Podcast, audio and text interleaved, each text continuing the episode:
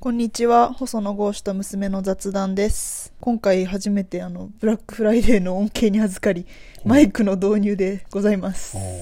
あんまり音良くなかったもんね。そうなんだよねう。んだからまあ、せっかくだしタイミングよくっていう。おうなんだブラックフライデーって。あれじゃん、あの、アメリカのサンクスギビングの後ぐらいのおうセールみたいな。あうの、ん中国の独身の日も最近話題じゃん。おうああいう、こう、海外のセールが日本にも入ってきてるっなて。あななんでブラックなんだっけあー、わかんない、それは。ブラックフライデーなんかあんまイメージ良くないよね。確かに。なんか13日の金曜日みたいなそう。だよねパッと思い浮かぶのはそれだ ようね。ん、確かに。ああ、それはちょっと、まあ、今度調べとこうかな。はいはい。まあ、マイクが来たのはいいことだと思います。い。はい。うん、安っち安ではあるが、まあまあ。で今日さ、うん。 12月6日で、うん。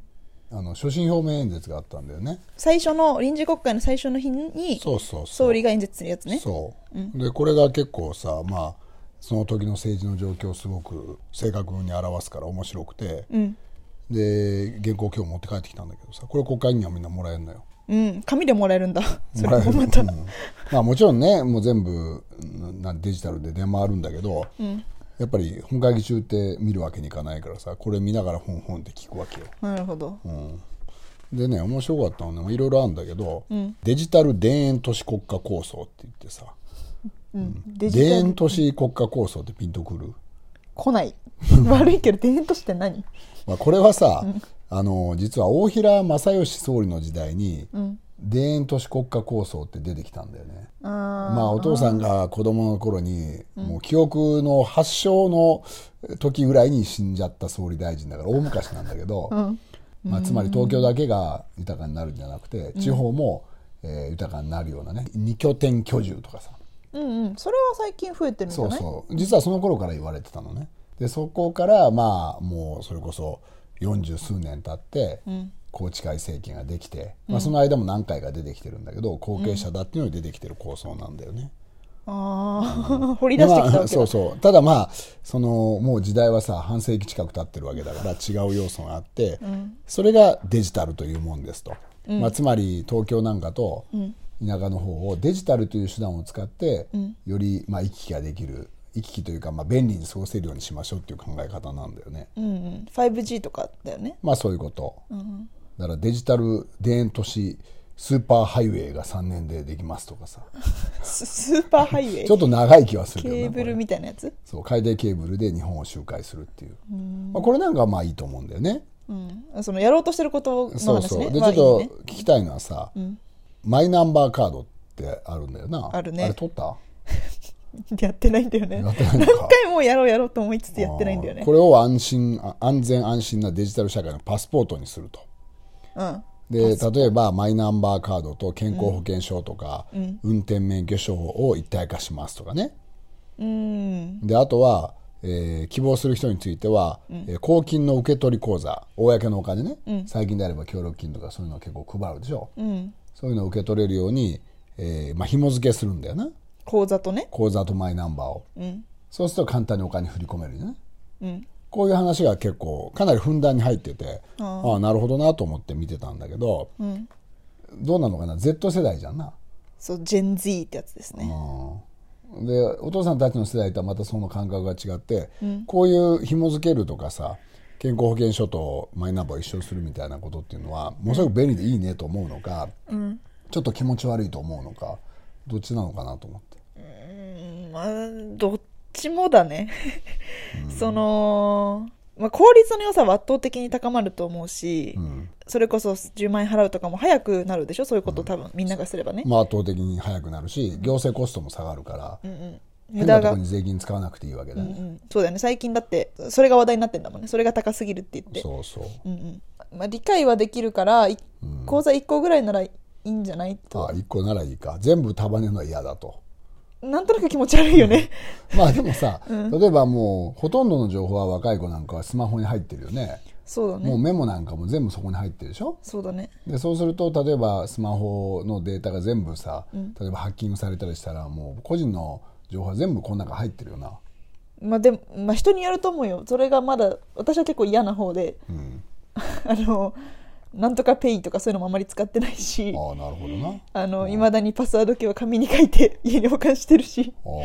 それはなんだ Z 世代としては珍しいかうんちょっと正直周りの同じ世代と話してるとああ古いって思われる感じのだなとは思ってるけどね、うんまあこの手の話っていうのは、まあそうだなある一定のね年齢以上の人からするとそもそもデジタルデバイドみたいなのがあってうん、もうできないっていう年齢の人がいるじゃんねそうなんだよね結構そう、割と先入観でもうやりたくない、まあ、ややこしいからいいやみたいな、そういう人はいるよねいるよね、でその下の世代のお父さんたちの世代っていうのはどっちかというと、まあ、ちょっと気持ち悪いっていう人がまあまあいるんだよな、うんうん、いや気持ち悪さを感じられなくなるのは良くないなって思ってるあそのーなるほどその気持ち悪さをちゃんとに気づいた上でできる限りのリスクヘッジをしながら使っていくっていうのが、まあその、うん全体としてはいいのかなと思ってるけどね、まあ今回は出てないけど本当はやがてはさ、顔認証とかね、もういつか必ず顔と紐づくと思うんだようんで顔認証っていうことになると顔は絶対隠せないから、うん常にそのデータとして集約をされると、例えば監視カメラなんかができるとさこれ中国なんかで起こってることだけどどこで誰が何やってるか大体全部分かっちゃうじゃんねうんそれでだってなんか大昔の指名手配犯が捕まったとかニュース時々なるよね中国のあーなんか珍しいニュースで何十年前に電話指名手配されてた人が顔認証で見つかって逮捕されましたみたいな、